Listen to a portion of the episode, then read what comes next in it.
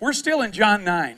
and if you'll turn there, I want to look at something else here that, uh, you know, I, I, I try to, as I pray and as I meditate, to say, God, what would you want me to say? What would you want me to teach that would be helpful for us in our understanding, as well as helpful in us in our living, uh, to be able to be more faithful in our following of you? And I, you know, I've had times where I just lay uh, uh passages out and say, well, that's the next one. And I remember hearing a guy years ago, he said, you know, there's a, often a difference for preachers and teachers uh, who have a, uh, have a teaching or they have a message. and what I'm always trusting that I have is a message, something that I hope and trust that God has kind of put down in me and is working in me. And so I get the joy of learning and repenting before I ever get here, you know, and, and saying, oh, ouch, you know, I get to do that and then uh, to try to share with you uh, some things that I think would be helpful uh, in your journey and in my journey. And we've been uh, continuing in this uh, matter about these conversations with Jesus. This uh, miracle in John chapter 9 we've been looking at, the healing of the blind man, is one of the largest accounts of any miracle in all of the Gospels. It's huge. I mean, the, the first week we looked at this, I thought, there, I, said, I said to myself, I said, there's no way I'm going to get through this. And I know people said amen. You know, uh, uh, I thought they're just, you know, there's just so much here.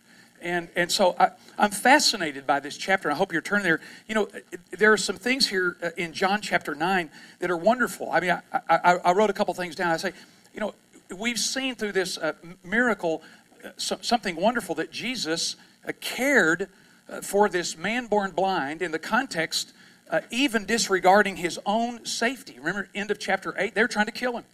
They're trying to kill Jesus. And we said that Jesus cares more about you than he cares about himself. And I know that with the cross and all those kind of things, but right here, that, that Jesus reveals uh, a lack of, if you will, concern for his own life. Uh, they want to kill him. And he is walking out and sees a blind man and, and heals him. That's remarkable to me.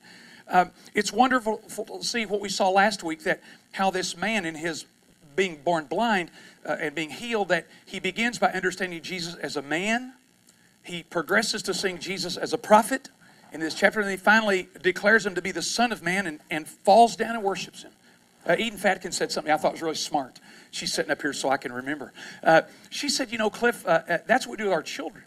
That we don't demand of our children that they first understand Jesus, the Son of God, and become a Christian. We help them understand that He's our friend uh, yeah, yeah, that he cared about us. That, yeah, these kind, and, and and we do that with our children, and we do that with people that we're trying to help them progress. We don't go for the throat all the time to just say you got to believe he's the son of God or we're done here. Uh, and so, I, I, to me, that, that, that's fascinating.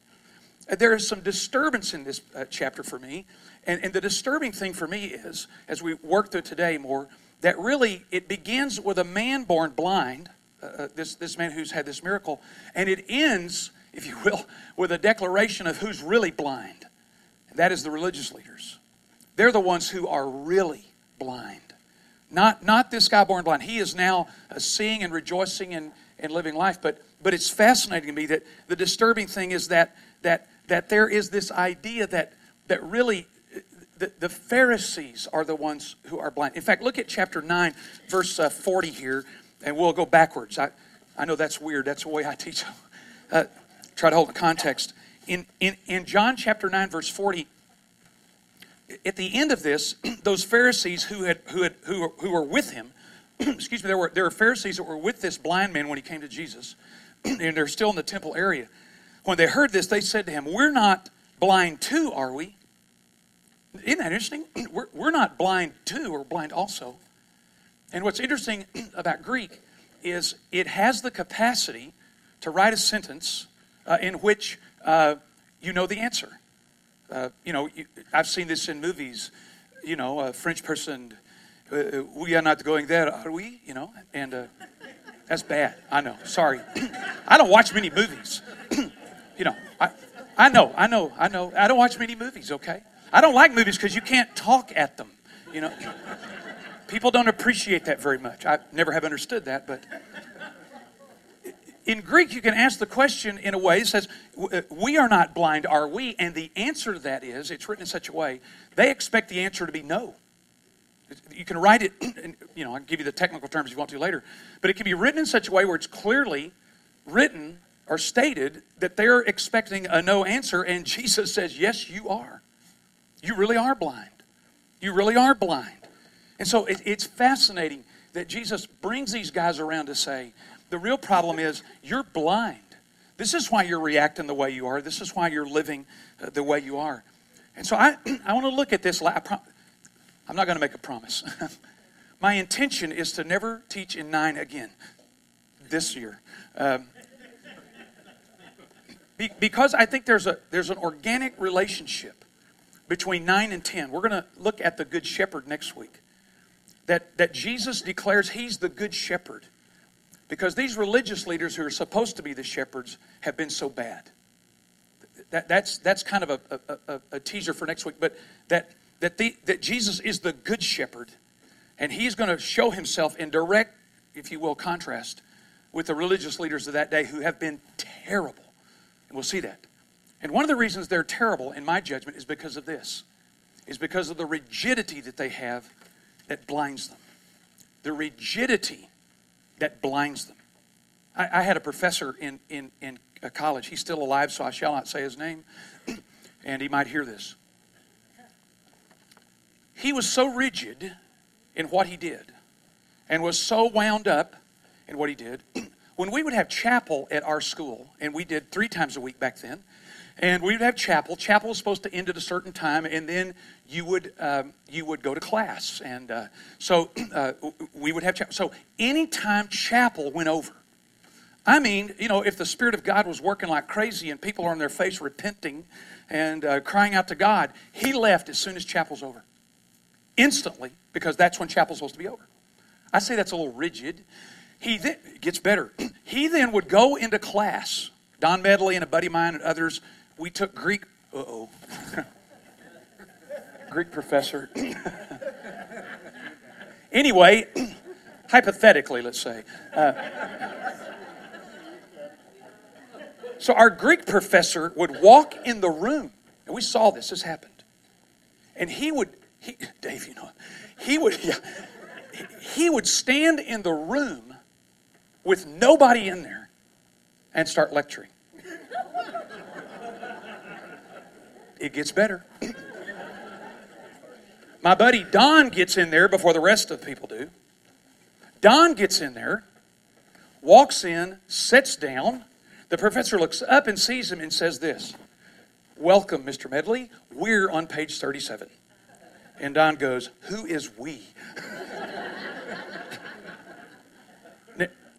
That's a little rigid, wouldn't you say? I mean, is it important to teach people Greek and and have them go through the grammar and all that other material. Well, sure. I mean, obviously, you don't want people making up their own rules in Greek grammar, and, and you want to learn that. But but here is a here's a rigidity. Here's a here's a level of rigidity that you go, man, you need to see somebody about this. You know, I mean, really, right? That, that there is a rigidity that goes too far. It, it's a rigidity that I would suggest uh, uh, really causes problems. As I'm getting older, I you know my own flexibility is getting worse. I I'm, I'm, like Tony Campolo. I don't know if you heard this or not, but Tony Campolo always says that if he ever reaches down to tie his shoes, he always asks himself, Is there anything else I need to do while I'm down here? Everybody with me? Yeah. You know, you don't get right back up. You have to say, Well, is there anything else to do down here? You know? Flexibility. We, we, we lose that in our bodies, you know, in our, in our muscles. And I have a good friend who's an eye doctor, and uh, I asked him, uh, he was in a Bible study I lead, and, and uh, we talked about how the eye, uh, presbyopia, I, I don't know if Presbyterians are the only one can get that though, but uh, presbyopia, which is the idea of uh, long sightedness, it really is where the eyelid gets stiff and less elastic, and it, it gets more difficult for the, for the lens in the eye to change. So, so inflexibility can not only make you kind of weird in a classroom, can not only make you uh, unable to do things you used to be able to do easily by tying your shoes. It sometimes uh, creates problems in our vision. Uh, the inflexibility. Uh, ben told me that the number one cause for reversible blindness in the world is cataracts. And cataracts are when the lens becomes harder and less flexible, so the transparency is affected. So there's a lack of flexibility in the eye. There's a lack of flexibility in the lens to be able to see. So, you know, flexibility can be simple as uh, Campolo laughing and cutting up, or flexibility can really be something that uh, can cause us some real problems. So I want to look at some inflexibility here that I think that is a rigidity, a rigidity, uh, an inflexibility in life, a, a, refusal to be flexible to some extent uh, in that way. Now, uh, let's say this, you know, flexibility and, and being open to things in religious terms is not an easy thing to do. You know, we have things we believe, things that we know, and we want to be clear. But there is a rigidity, I think, or an inflexibility that sometimes sets up in people. It's happened to me. Sets up in us that really begins to cause us to not be able to see, not as clearly as we should. Not as, I tell my students this what you know, you know. But what you know is not all there is to know. You know? Right? Right? Right? I mean, what you know, you know. But what you know and what I know is not all there is to know. And, and that should create some flexibility in us to say, let's allow ourselves to grow and develop and not get to the point that everything is nailed down in every way for us not to say, is there some flexibility? So I want, I want to look at that in this rigidity that blinds. Number one, I think there's a rigidity of conformity or rigid, rigid conformity. Let's look here in chapter 9. You'd say, Cliff, it would be nice to get to the Bible here. Um, in chapter 9, verse 13, they, we're not exactly sure who they are, brought to the Pharisees the man who had been blind. Verse 16. Therefore, some of the Pharisees were saying, This man is not from God. Now, now that, you know, that, that's a statement here to say, okay, why? Because he does not keep the Sabbath. Well, the question here is this What does it mean to keep the Sabbath? Uh, you know, there's a sense here in which uh, the, the Pharisees, and we do this as well, is to where there becomes a rigidity about things where we would say, this is the only way to keep the Sabbath. Now, Deuteronomy chapter 5 and Exodus 35, if you want to go read some of that, Deuteronomy 5 and Exodus 35, gives some inkling as to what some of these things might mean. But the question here is when they say, This man does not keep the Sabbath. I, I, just want us to think about this for a minute, about this matter. The Sabbath was one of the Ten Commandments where the rest was, if you will, that was to be that you were to rest your family, your animals, your the, the foreigners, all the people that were in your uh, extended family. It was to be a day of rest. Now, what's happened is, throughout time, is that really, I would suggest, if you go look at 613 laws that the Pharisees created uh, to keep you from breaking the law, if, if, if you got away from all of their details of how they believe this is the only way to understand this, I would, I would argue that, that, that, that the Sabbath might be one of the least restful days of the week. Just think about that for a second. How unrestful would it be to be frightened to death that whatever you did might oh it might be work and i you know if you want to read this uh, from maimonides and some other of the jewish uh, writers and uh, people it gets comical it gets comical of how pharisees and religious leaders determine determine how you can actually get something done but not work for instance if you are a tailor if you have a pen in your jacket not a pen I'm from East Texas. A pen can be something you get stuck with or something you write with. A friend of mine from New York says it's a pen. It's a pen. If you're a tailor, if you're a tailor and you happen to be walking around in your house on the Sabbath and there's a pen that you forgot in your jacket, you just broke the Sabbath. Now, if you're not a tailor, you can have a pen. Go figure. If if you if you need to draw water and you can't use a rope because it would be considered work you can use and i won't go into detail here you can use some women's undergarments for the rope and get the water out i didn't make the rule i've just explained it okay this is where it gets crazy right now, I'm not, I, am not trying to be unkind, but here, here's an example. I, at least I thought, my, my folks lived in Ohio uh, several years ago, My dad called me up one day. He was 62. He's living in Albuquerque and said, We're thinking about moving to Cleveland. And I said, Who is this? Nobody moves from Albuquerque to Cleveland, right? We went up there and we went up in that area and it was Amish country. Some of the best food I've ever eaten. And as we looked at that, I was talking to my dad and I said, You know, Dad, isn't it interesting how that the Amish decided that the conformity that they wanted was everybody wear the same kind of clothes, everybody wear black, and, you know, because we don't want to draw attention to ourselves. How's that working? Listen, their tour buses were got. Now here they are over here. See them? That's our, that's some Amish people right over there. Uh, uh, you see what happens? Conformity. We don't want to draw attention to ourselves, but we're not about to determine if this is working or not. But these guys are saying Jesus isn't keeping the Sabbath because he healed a guy. That, that kind of rigid conformity. Now, the question would be is he not keeping the Sabbath based on the Pharisees' understanding? Is he not keeping the Sabbath on the Sadducees' understanding?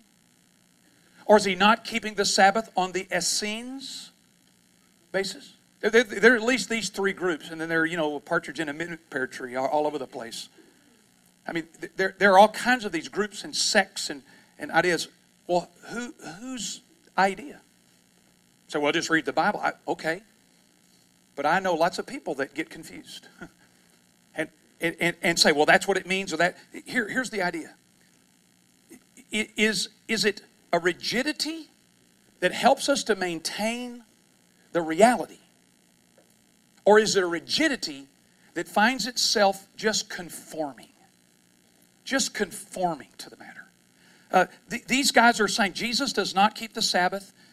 He doesn't do what we do. He doesn't live like we live. And so, it, it, as a result, he's a sinner. Let me, let me explain it this way, another way. One of the core teachings of the Bible, there are many, is that God's people gather to worship Him, right? That, that's a core idea. We all agree with that, I think, that, you know, we, we may. But, but what gets difficult is when we get so rigid that we think there's a particular way to do it. Right? That, that we think, okay, we, we forget. I, I want to give you two words here. They're, they're, here's the thing it's called, let me get it out of my notes, make sure I don't, don't get this goofed up. It's, uh, there it is. Here is the principle and the practice. In the Bible, the principle is worship the practice has emerged and evolved for centuries. Right? So the, so the principle is where we want to stay. But where we end up taking people into conformity is over here. We, we, we don't ask, are you genuinely, is your heart genuinely attempting to worship God and honor Him and praise Him? Or is your attempt to honor the Sabbath, to, to have a day of rest? Is that what you're trying to? Or are you just in trouble over here? The church has had trouble with this for centuries. That we forget what the you know the other one the other one is evangelism. That's a principle throughout Scripture. That, that's a non-negotiable, right? That, that we tell other peoples about Jesus, peoples, other people, right? How we do it has changed remarkably. I remember when I was a, uh, in, in school, at, we did a thing called bus ministry wasn't really bus ministry, it was kids ministry. We weren't going to get buses, we were going to get kids, but we used buses. That'll get back there in a minute. So,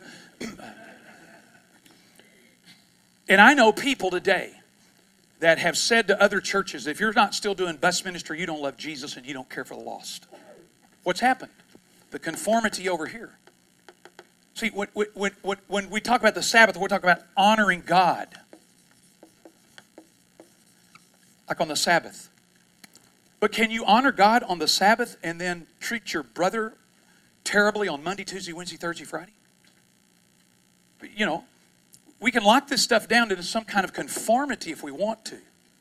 But I, you know, I, I, I, wrote this in my notes. I said, you know, here's where the problem is. The rigidity expresses itself this way that we're more concerned about what people have in their refrigerator than they are what they have in their heart. Right? We're more concerned about people in their refrigerator than we are what they have in their heart. And so the practice is what changes and how it evolves and how it works. Instead of saying, look, here's the principle Jesus honoring his father, Jesus honoring, giving rest to a man who had struggled with, if you will, blindness all of his life.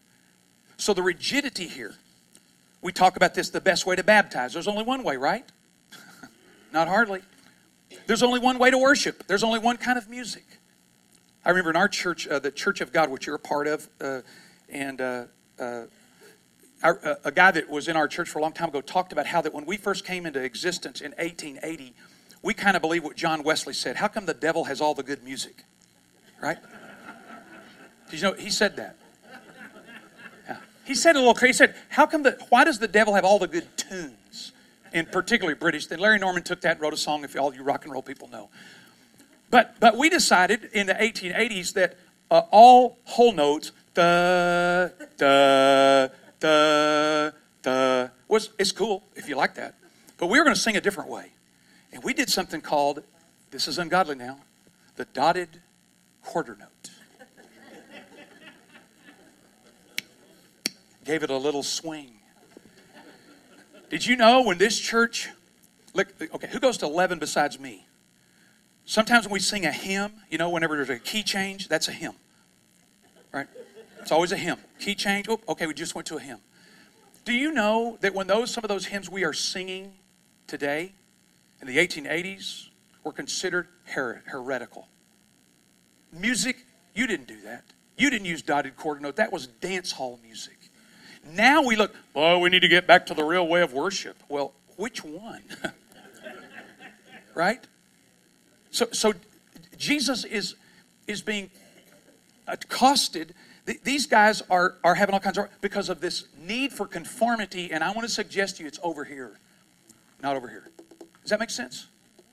I, I'm not, I'm not asking for to give these things up. I'm not saying let's surrender these matters. I'm saying let's give people some liberty over here and some freedom and quit trying to turn the practice into some divine only way you can do it. So I ask you this question here. We're going to hurry through this. What if this week you reviewed one thing that you do as an expression of your faith in Jesus and ask yourself, is this the only way to express this? Is this the only way to do it? Is this it? Have I, you know, nailed down and figured out? It might enliven you a little bit if you decided, you know, I could still do this a different way. I could still participate in this in a different model. And it, and it might, in fact, enliven you. Instead of just say there's one way to do it, that's the way we've always done it, and we'll continue to do it. It seems to me to be the way the Pharisees are. So they're more concerned about the outwardness of what they're doing. They're more concerned about the conformity of that. Does that make sense? You ever, you ever struggle with that? You ever struggle with rigidity or conformity and thinking this is the only way it can be done? I remember when I was growing up in college, or growing up and then going to college. Uh, I remember hearing people say, hey, you know, if you're going to have a devotional life, you can only have it in the. Yeah. Is that the only time you can do it? I think it is. I think if you fail, you can't. You just have to wait the next day. You know what? You know what? You know what freed me up? I was reading one day, and I found out that Bill Bright, the person who founded Campus Crusade for Christ, had his devotions at night. Of course, he was a Calvinist, and that was probably part of it. Man, did that free me up. Man, did that free me up to say, You mean you can do that at night? I got news for you. You can actually do it at lunch. I know, let's get crazy, okay? Let's get crazy this week. You could do it anytime. But we've sort of regimented this conformity. So Jesus is in trouble. And I think the issue here is that he's just not honoring the Sabbath the way they do. He's doing it a different way. He's bringing rest to a man who had been born blind. That, that's the kind of thing I think that, that might be uh, important. Okay? another thing here rigid conclusions. I'm just going to walk you through this. Uh, I, I just want you to notice. Verse 18 the Jews did not believe that he had been born blind.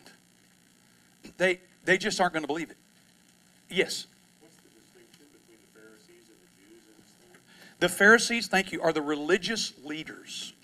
The Pharisees would be the religious leaders. There are two sects, if you will, in Judaism, main. One are Pharisees, who are called the separated ones. They would be the conservative wing of Judaism. They believe in miracles, they believe in angels, they believe the law is the embodiment of truth. Then you have the Sadducees. Now, there's an old joke in my head right now. have you heard this one? Yeah. The Sadducees are sad, you see, because because in what's it? They don't believe in angels. They don't believe in the afterlife. They don't believe in anything other than right now. They're kind of the political uh, wing of Judaism. They're involved in the government. They are running the show in a lot of ways. And so the Sadducees are a much more, if you call, liberalized, uh, more uh, uh, earth-bound group. They're pretty rigid, but they're more interested in what's going on t- today and now. And Then the Essenes are the people that said, "Hey, all of you are so messed up. We're going to the Dead Sea." and those are the guys that went to the Dead Sea and said, "We're the only ones going. The rest of y'all are going to hell." Right? And so uh, those are the Essenes that are the highly rigid, highly uh, uh, uh, circumscribed to their own way of doing that. So th- those are, and the Jews then are just people that are hanging out, and they're they're but they're being led by these people. They're being led, and they will associate with uh, e- e- either one of those parties. Thank you. Yeah. Did, do you have a follow up? They also asked this as if it was an organized group. In other words, the Jews did express this. Yeah, the Jews didn't believe it, and the Pharisees here, it, it, it sees the so they said to the blind man, "What do you say about him who opened his eye?" Now, the, the he or the, they said to the blind man is the Pharisee. So the Jews then did not believe it. So I think what we've got here is is a group of Pharisees, Jews, who are carrying this on, and there's a crowd of people because you'll notice here, I, I, back uh, in verse. Um, get back up here in 16. And some of the Pharisees were saying, the man is not doing this. How can do these? And uh, there was a division among them. So there's a division among these Jewish leaders. Some believe it, some don't. Yeah.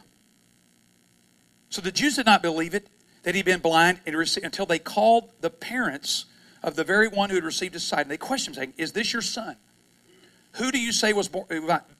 His parents answered and said, We don't know that this is our son. Or we know that this is our son that was born blind, but we, how he now sees, we do not know. Who opened his eyes. And his parents said this because they were afraid of the Jews. Watch this. For the Jews had already agreed that if anyone confessed him to be Christ, he was to be put out of the synagogue. So these Jewish leaders and Jewish people have collaborated here, if you will, to say, hey, anybody gets involved with this guy, they're out.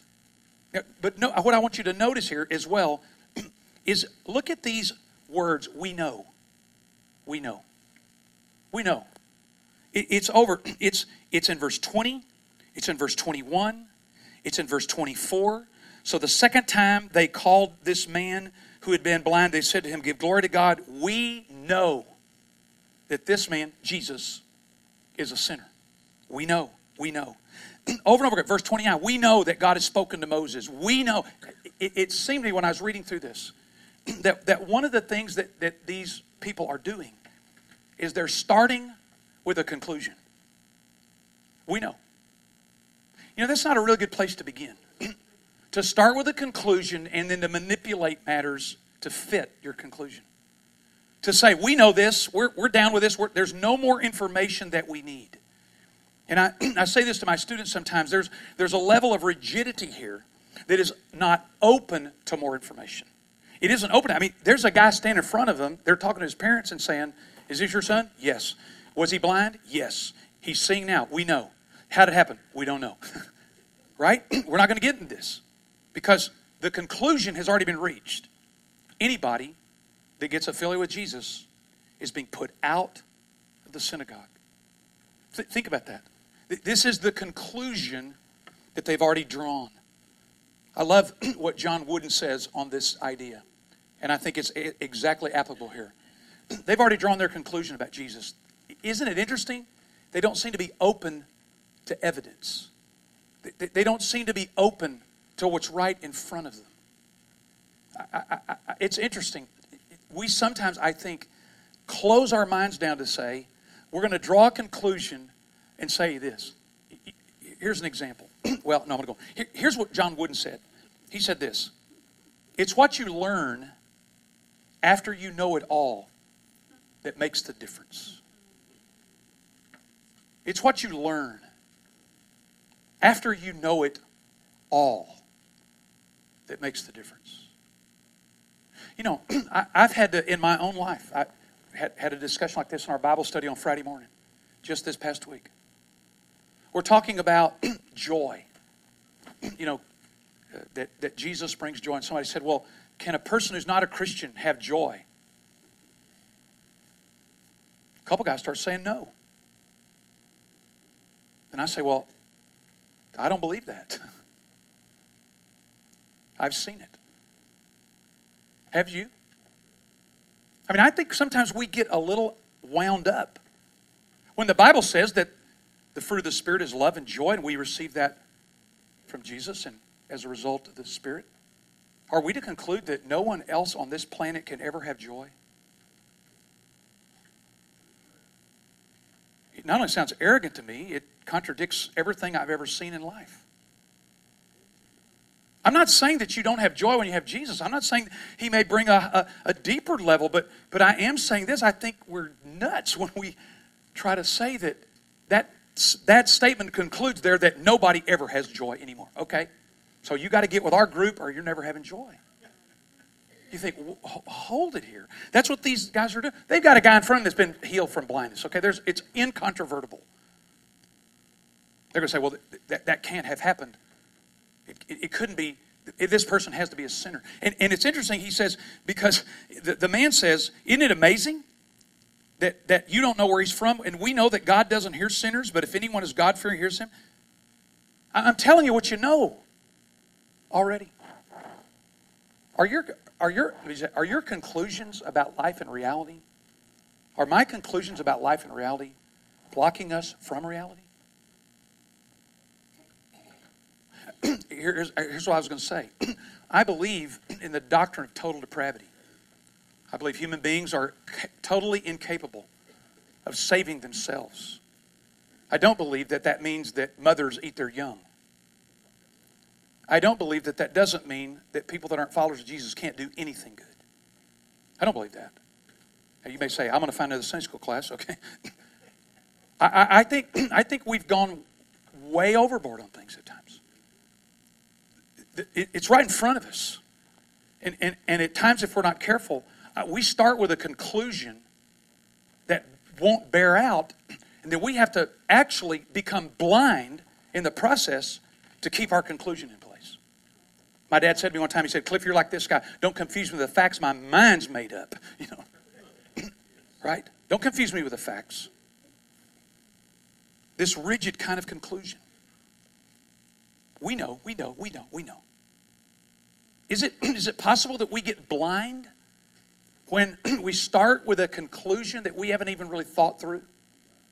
Does it mean that because Jesus gives joy that nobody else can ever experience it under any other circumstances. They're not a follower of Jesus. I, I don't think that's true. I, have seen it. Have you? Anybody seen that? I've seen it.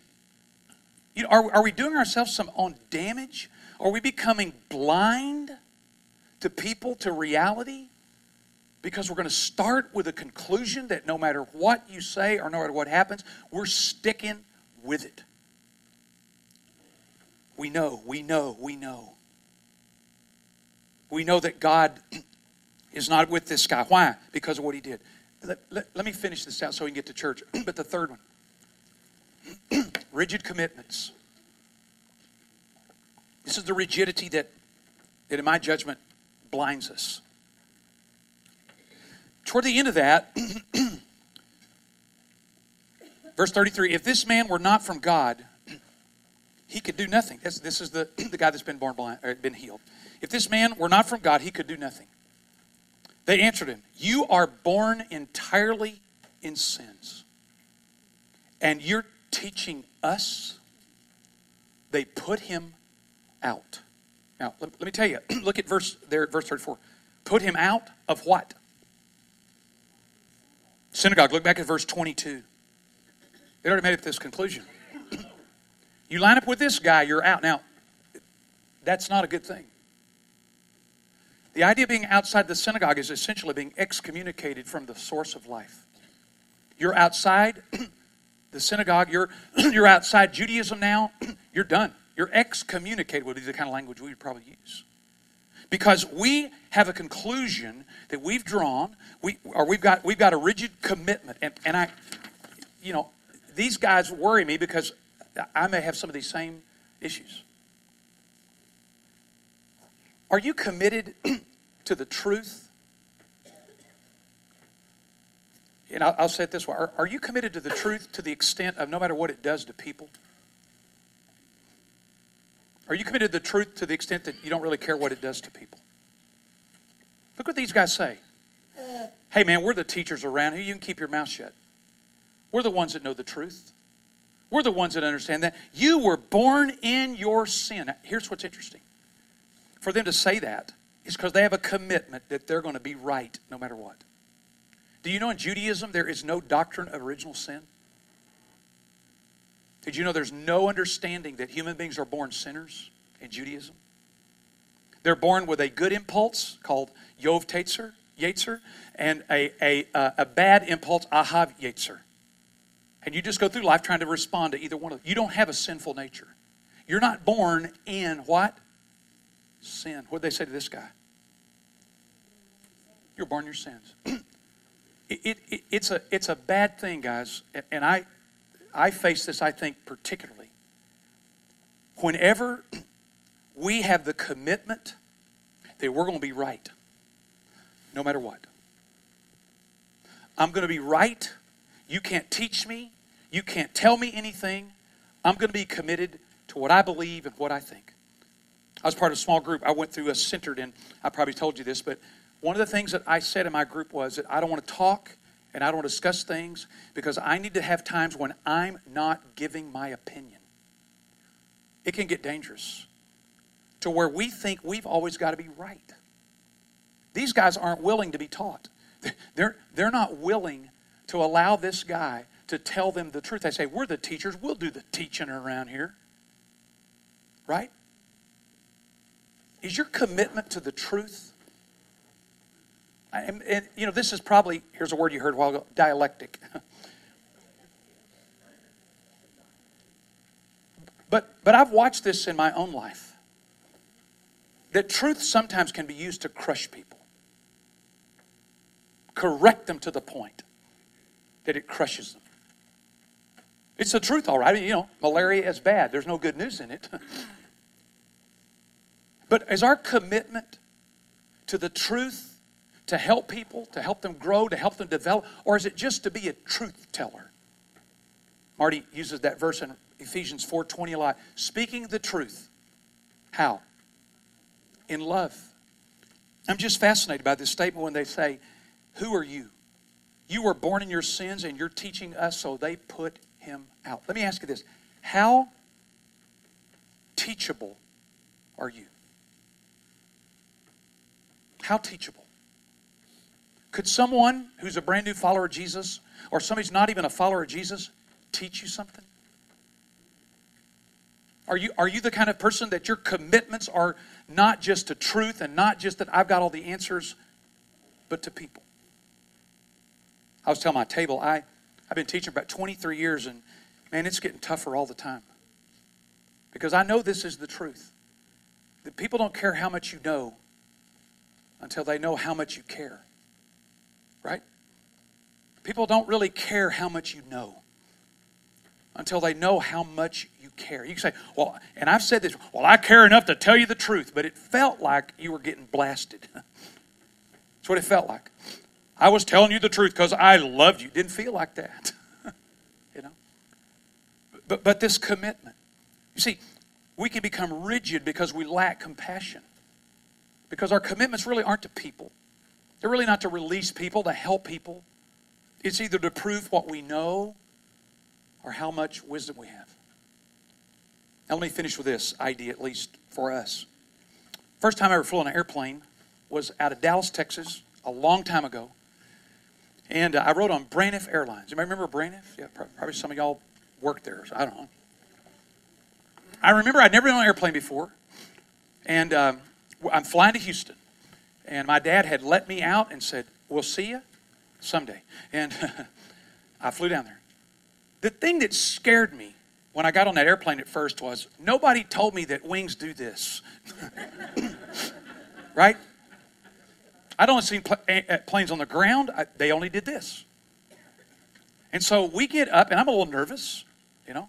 I, I got a few thoughts in my mind at this time about what's going on. And I'm, and I'm watching those wings do this. And I, and in my mind, I'm thinking, well, I don't want to appear stupid or anything, but uh, is that supposed to be happening? when I got off that plane finally, I kissed the ground. I didn't understand that. But I did a little study sometime later about how airplane wings have to be flexible and rigid. There has to be a balance right? An airplane wing has to have enough rigidity it doesn't break off, and it doesn't have enough flexibility that it falls off or just goes back. I've thought about that in my life with this matter about living the life of following Jesus.